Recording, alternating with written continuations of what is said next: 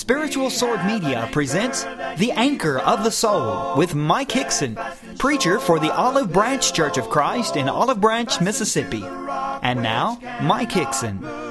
Grounded firm and deep in the Savior's love. We're going to be looking today at Romans chapter 1. The theme of our study today, a guilty verdict. Many times when we look at the book of Romans, we begin by talking about how in chapter 1, Paul states that the Gentile world, they're guilty. They're guilty of sin. And then we turn our attention to chapter 2, and we say the Jewish people, that they too are guilty, that they're under sin. And thus in chapter 3, the conclusion all have sinned and come short of the glory of God. Chapter 3, verse 23. I believe that you could make the case that when you look at chapter 1, that the Apostle Paul has in mind both Jews and Gentiles. Because when you begin to look at some of the problems that existed among the people that Paul represents here, you see that sin is a problem to all people, whether Jew or Gentile. And the traits and the characteristics that are manifested in the lives of these people are certainly reflected in our contemporary society. So I want us to think for a moment or two about the theme, a guilty verdict. Just recently, we have read in the news of a couple of very high profiled court cases in which individuals have heard the verdict read guilty. Well, in Romans chapter 1, we have before us a verdict being read by the Apostle Paul on behalf of God. And the verdict that is being read is simply this guilty as charged. And so, look if you would at chapter 1. The first thing that I call your attention to is the fact that these people had been corrupted by sin. When we talk about their corruption as a result of sin, the first thing that you need to understand is that they were living in denial. They basically denied the evidences for God. That's hard to imagine people who would deny evidence for Almighty God. And Paul is going to say that there are two primary ways that we can know that there is a God.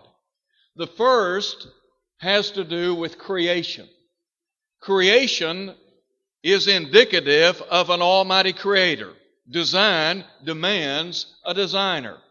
And so look at what he says in verse 18. For the wrath of God is revealed from heaven against all ungodliness and unrighteousness of men, who suppress the truth in unrighteousness.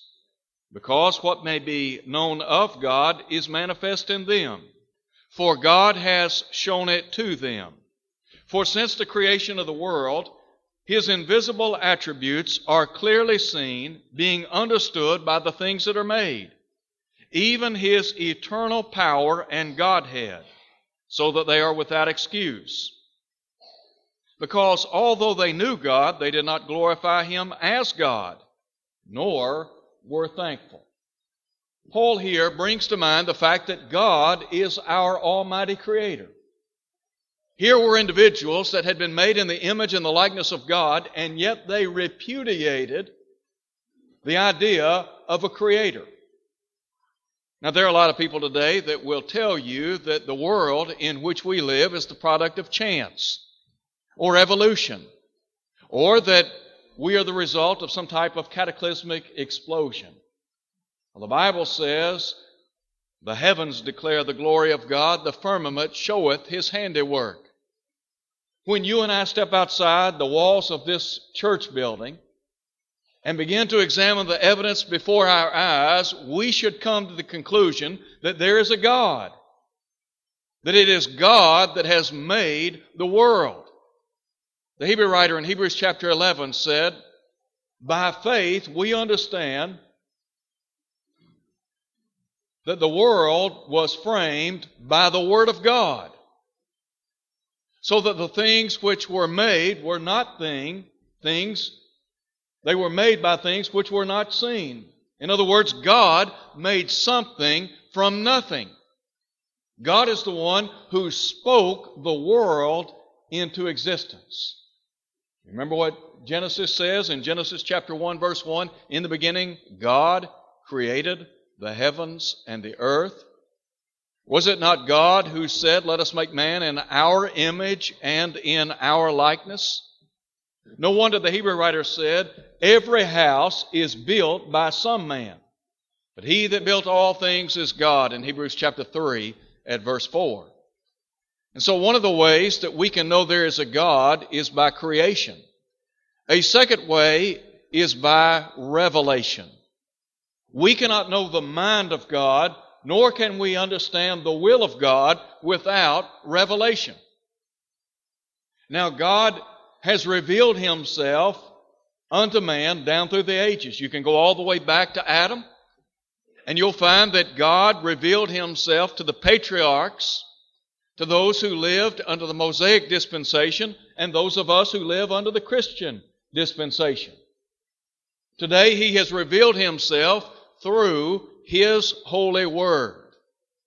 These individuals, however, had repudiated whatever revelation of God they had received.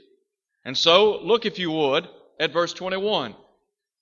Paul said, Because although they knew God, they did not glorify Him as God. And then drop down, if you would. In verse 28, he says, And even as they did not like to retain God in their knowledge, God gave them over to a debased mind. And then verse 32, who knowing the righteous judgment of God, here were people that had access or had some form of revelation from God. We talk about the Gentiles many times. We look at Romans chapter 1 and we say that Paul here is talking about the Gentile world. The Jews had been given as a light to the Gentiles, according to Isaiah chapter 49 at verse 6. You remember Rahab the harlot when the spies came to survey the city of Jericho. And in Joshua chapter 2, she said to the two spies that came to her city, We have heard how God dried up the water of the Red Sea and what he did to the two kings on the other side of the, of the Jordan. And so here was a woman that had heard about Almighty God. The Bible says faith comes by hearing, and hearing by the Word of God. The people to whom Paul was writing, they were saints living in Rome. And Paul here is saying that there are individuals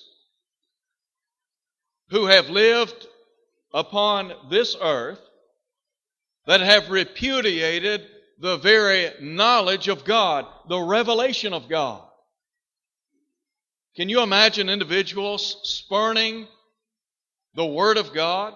That was the case here. Now, they lived in denial regarding the evidences for God. As a result, they were deceived. And so they drew some faulty conclusions about God. Let's think about their error about God. First of all, their ignorance. Note, if you would, what Paul says in Romans 1, verse 22. Professing to be wise, they became fools. When men and women repudiate the evidence before them about an almighty creator, they're going to live in ignorance. The Bible says the fool has said in his heart, There is no God in Psalm 14 at verse 1. Now, as a result of repudiating the evidence about Almighty God, these people were living in error. Their ignorance is set forth, and then their idolatry. Note what is said in verse 23. And they changed the glory of the incorruptible God into an image made like corruptible man, and birds, and four footed beasts, and creeping things. If your perception of God as a creator is skewed, then don't be surprised to see any number of gods come into play in the minds of people. We live today in a pluralistic society. And there are people today that will say, it doesn't matter what God you serve. I remember having a conversation with, an, with a gentleman many years ago. And he basically took that position that you could have your own God. Well, the people here, they had spurned the idea of an all wise, almighty creator, and so they had invented for themselves their own gods. Now, we've talked about these people who were corrupted by sin, but now I want you to think with me for a moment about how they became calloused by sin. They became calloused by sin, and their deeds are set forth by Paul in verse 24 and following. The first thing that I call your attention to, these people became insensitive. Did you know that if you spurn God long enough and if you have a faulty conclusion about Almighty God, you're going to develop a hard heart. The Hebrew writer warns against being hardened by the deceitfulness of sin in Hebrews chapter 3 at verse 13. And so, Listen to what the Bible says concerning the people that Paul speaks of in Romans chapter 1. In verse 24, therefore God gave them up to uncleanness. Drop down if you would and note verse 28. And even as, as they did not like to retain God in their knowledge, God gave them over to a debased mind. There are people in our world today because their perception of God has been skewed. They are insensitive to what you and I would call right and wrong, good and evil, truth and error. Isaiah warns people in Isaiah chapter 5 at verse 20. He said, Woe to them that call evil good and good evil there are people today that cannot disseminate between right and wrong, good and evil, truth and error. So, what does God do? He'll give you up. He'll turn you over to that way of life. Do you remember during the days of Jeremiah, Jeremiah began prophesying on the eve of Babylonian captivity? And Jeremiah asked the question in chapter 6 at verse 15 Were they ashamed when they committed these abominations? His answer was this No, they were not at all ashamed, neither could they blush. These people had become insensitive because of sin. You can live in sin, you can engage in a life of sin for a period of time, and ultimately, what's going to happen is your heart is going to grow hard and calloused. You're not going to be moved by the gospel of Christ. You're not going to be stirred to do something about your sinful way of life because your heart has become impenetrable. Paul warned in 1 Timothy chapter 4. He warned about individuals whose hearts would become so calloused that they wouldn't respond to the gospel. These people were insensitive. Not only were they insensitive, but they were indifferent. Drop down to verse 32 if you would.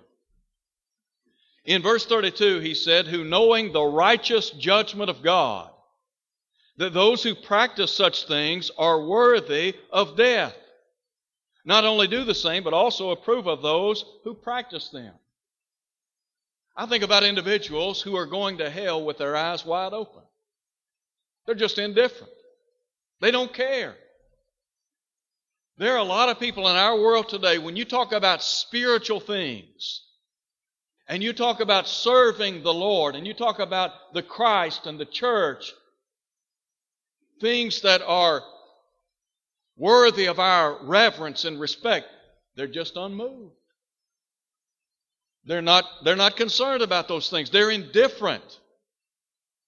One of the dangers of turning a deaf ear to the Word of God is not just insensitivity, insensitivity but also becoming indifferent, calloused, to where we just don't care anymore. I think about people in our world today that they have gotten to a point in their lives where they just don't care. They're totally unmoved when you talk about spiritual things. That was the dilemma of these people. Now, not only were they insensitive and indifferent, but they were immoral. Look at verse 24. Therefore, God also gave them up to uncleanness, to the lust of their hearts, to dishonor their bodies among themselves, who exchanged the truth of God for a lie and worshiped and served the creature rather than the Creator. There again is this idea of idolatry, who is blessed forever. Amen. For this reason, God gave them up to vile passions. For even their women exchanged the natural use for what is against nature. Likewise, also the men, leaving the natural use of the woman, burned in their lust for one another, men with men, committing what is shameful, and receiving in themselves the penalty of their error which was due. What's Paul talking about here? He's talking about people who have sunken to a depraved state. Their immorality has reached a point and time where they are now living in homosexuality. When people are skewed in their perception of Almighty God, do not be surprised when they begin engaging in debased and vile sins of the flesh. Now, there are a lot of people in our world today, they have the idea that homosexuality is now an accepted way of life. And there are people that will tell you that we should not judge those who choose to live a life of homosexuality. Not long ago, I read an excerpt where Oprah Winfrey said, with regard to homosexuality, my God would not condemn those in homosexuality.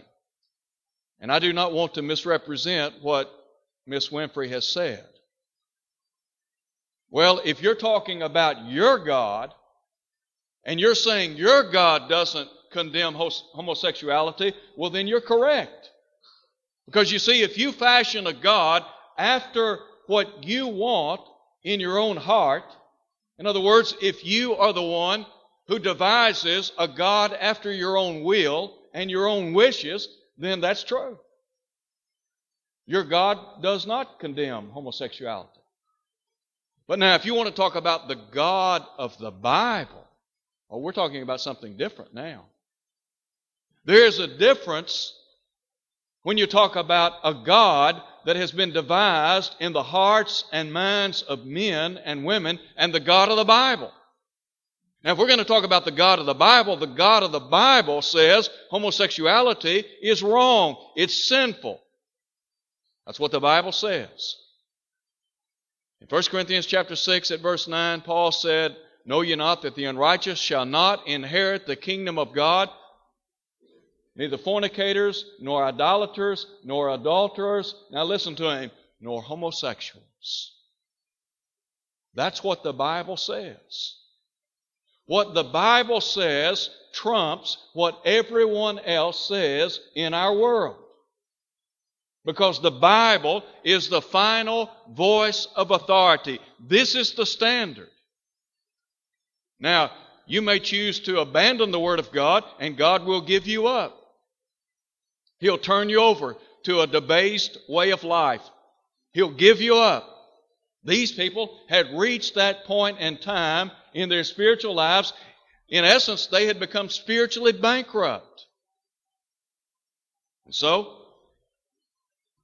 Paul talks about that. And you know, when we talk about homosexuality, sometimes people ask the question, why is it so wrong? Think about this homosexuality is a repudiation of the wisdom of God. It was God who said in Genesis chapter 2, it's not good for man to be alone.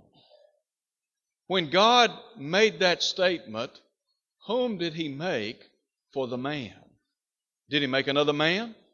No, the Bible says that God caused a deep sleep to come upon Adam, and while in that deepened sleep, he extracted a rib and made a woman and brought her unto the man.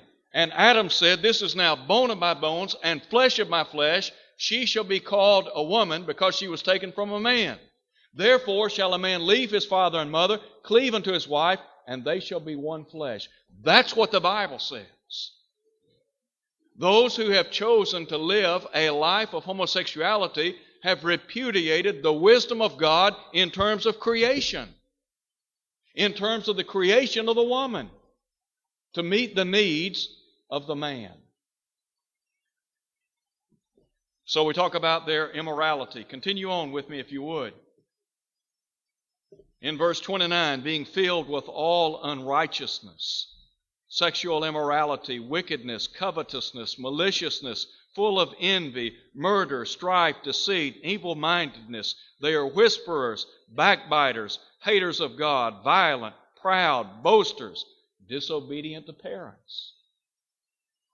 If I didn't know better, I would, I would think that I was reading Time magazine or the Commercial Appeal or the New York Times. The relevance of the Word of God. Here were people whose lives were steeped in sin. People haven't really changed. Sin hasn't changed. It may be packaged a little bit differently, but it hasn't changed.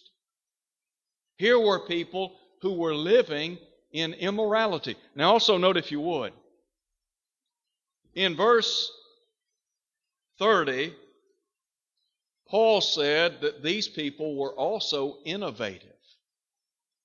They were insensitive, they were indifferent, they were immoral, and they were innovative. He said they were inventors of evil things. It's amazing to me some of the things that people in our world can come up with some of the most debased and ungodly things that you and I could ever imagine have made their way into modern America. The Bible says in the book of Jude, Woe unto them, for they have gone in the way of Cain. There are some people that are innovative in the material and secular realm. But there are also individuals who are innovative in the spiritual realm. Jude chided the people of his day who had gone in the way of Cain. What had Cain done? He had altered or circumvented the kind of sacrifice that God had asked for. And thus, he was a, a modern day innovator. What about Jeroboam? In 1 Kings chapter 12, you remember what Jeroboam did? He set up two golden calves, one in Dan, the other in Bethel. Here were individuals that were innovative. Many times we think about those who are inventors of evil things in the secular world, but also we need to understand that people could become innovative in the spiritual realm. They can begin to offer God the kind of worship that's not acceptable in His eyes. And so Paul here warns of these people. Thirdly, their condemnation in sin. This has to do with their death, spiritually speaking. Note what Paul said in verse 32 who, knowing the righteous judgment of God, that those who practice such things are worthy of death. Let me tell you, sin is a dead end road. What are the facts about sin? The facts are all have sinned and fallen short of the glory of God. There is none righteous, no, not one. Romans 3 9 and 10, verse 23. Sin is simply the transgression of the law, 1 John 3 at verse 4. That is the facts. Those are the facts. But what about the fate of those in sin? Here's what Paul said the wages of sin is death. You can live in sin, and you can choose to enjoy the pleasures of sin. But ultimately, it is a dead end road. Those who choose to live in sin will ultimately be condemned. And then, fourthly and finally, I want you to note with me, if you would, the cure for sin. This has to do with deliverance. Note what is said in verse 16 For I am not ashamed of the gospel of Christ, for it is the power of God. We think about the power of the gospel. Why do you think Paul preached the gospel? Why do you think Paul was so intent on preaching the unsearchable riches of Jesus Christ? Because he understood that this message and this message alone had the power to change the hearts and lives of people. We cited a moment ago the people in Corinth. In Acts chapter 18, verse 8, the Bible says many of the Corinthians, hearing, believed, and what? And were baptized. As a result of the gospel of Jesus Christ, they came out of a life of sin. When, ta- when Paul talked about the unrighteous not inheriting the kingdom of God, he said, and such were some of you. What happened? They had changed. They repented. They were baptized into Christ. They enjoyed justification. And so he said, You are washed. You are sanctified. You are justified in the name of the Lord Jesus Christ and by the Spirit of our God. The power of the gospel and then also pardon is available through the gospel. Listen to Paul. I'm not ashamed of the gospel of Christ. It is the power of God to salvation for everyone who believes, to the Jew first and also to the Greek. It is the righteousness of God, or rather, for in it is the righteousness of God revealed from faith to faith, as, as it is written, the just shall live by faith. The gospel of Jesus Christ is the answer to sin. Individuals who respond to the gospel of Christ in faith and penitence, they enjoy pardon, cleansing, redemption, reconciliation. I'm thankful for Paul. I'm grateful for his desire to preach and teach the gospel of Christ.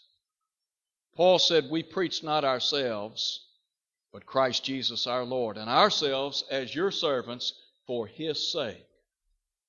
The answer to the moral ills of our country, our world, is the gospel of Jesus Christ. That's why we have to preach and teach the Word. Because in preaching and teaching the Word, individuals will respond in faith. When Paul wrote Romans chapter 1,